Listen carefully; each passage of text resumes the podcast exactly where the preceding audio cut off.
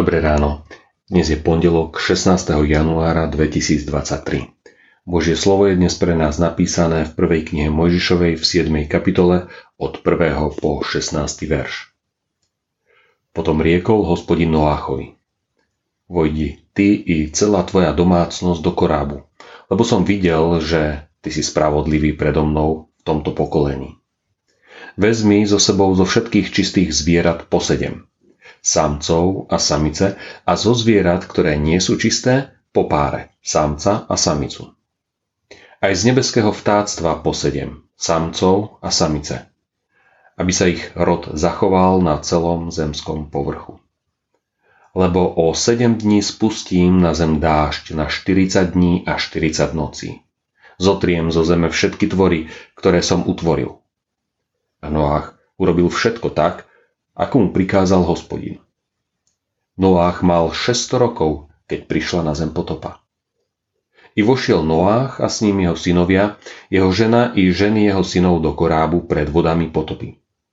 Z čistých i z nečistých zvierat, zo všetkého vtáctva i zo všetkého, čo sa plazí po zemi, vošli do korábu k Noáchovi po páre, samec a samica, ako prikázal Boh Noáchovi. Po siedmých dňoch prišli vody potopy na zem.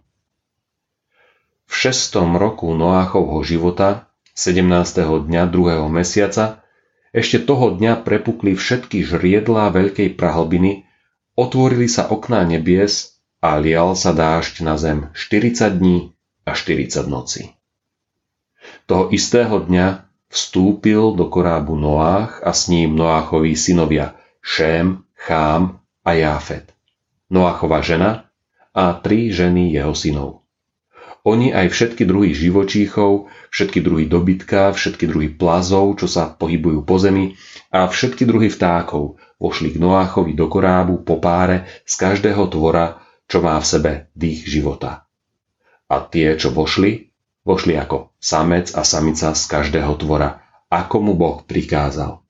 Na to hospodin zavrel za ním dvere. Sila jedného verného Noách Bohu dôveroval. Jeho viera bola taká veľká, že dokázal stavať koráb, aj keď more ešte nebolo vidieť. Dôveroval Bohu natoľko, že bol ochotný vyzerať pred všetkými ako hlupák, blázon či pometenec. Nevieme, koľko výsmechu musel zažiť.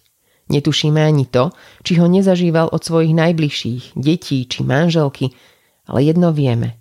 Boh povedal, že môže vojsť do korábu s celou svojou rodinou si spravodlivý predo mnou v tomto pokolení. To je vizitka, ktorú by som chcel dostať. Verím, že aj vy. Je však dôležité uvedomiť si, že Noach zažíval výsmech nielen preto, čo rozprával, ale aj preto, čo konal. Jeho skutky dokazovali jeho vieru. Možno ťa dnes Boh povoláva k niečomu, čo na prvý pohľad nedáva zmysel. Milovať svojich nepriateľov, odpúšťať po siedmi krát, dať svoje posledné peniaze človeku, ktorý ich potrebuje viac, či pomôcť susedovi vtedy, keď sa ti to vôbec nehodí. Ako sa zachováš?